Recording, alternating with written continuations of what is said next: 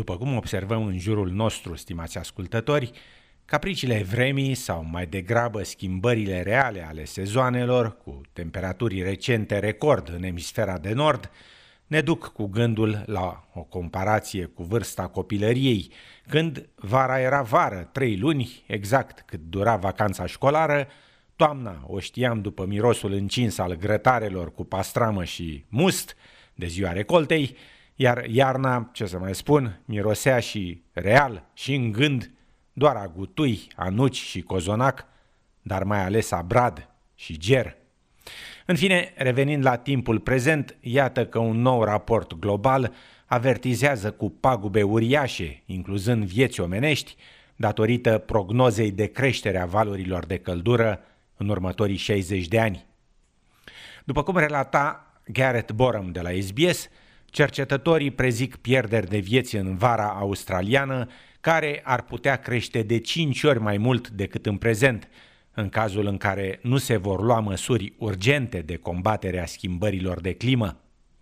În Germania observăm lacuri și râuri secate, cu pești și vietăți marine pierind în masă și cu blocaje majore ale transporturilor și comerțului maritim. În timp ce elvețienii folosesc elicoptere pentru a căra apă și uda pășunile pentru vite în Alpi, un nou raport global ce include 20 de țări descrie un tablou întunecat cu temperaturi în creștere în anii care urmează.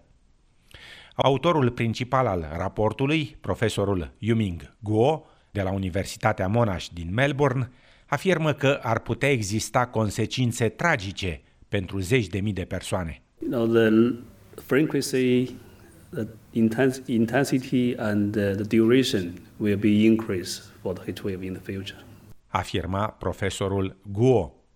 Australia nu va fi imună la aceste schimbări de climă.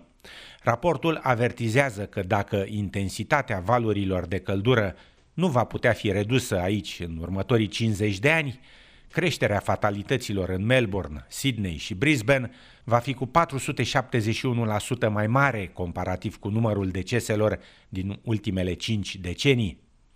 Profesorul Guo afirmă că în unele țări mai apropiate de ecuator, numărul deceselor cauzate de valul de căldură se preconizează să crească de 8 ori, nemai vorbind de numărul celor ce vor suferi de tot felul de boli datorate temperaturilor crescute. For this study, we only report the heatwave-related deaths, but there is also heatwave-related hospital admission heatwave-related emergency hospital visit. Afirma profesorul Guo.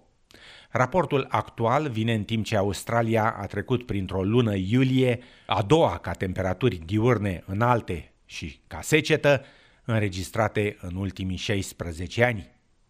Dr. Carl Braganza de la Biroul Australian de Meteorologie avertizează că există slabe speranțe pentru zonele australiene răvășite de secetă și că pompierii vor avea de făcut față unui sezon timpuriu de incendii de pădure. Look, those conditions have persisted now um, for more than 12 months. So, um, if we look at what's happened since the start of the year, those daytime temperatures have actually been warmest on record um, from January to July. Final dr. Carl Braganza, de la Biroul Australian de Meteorologie.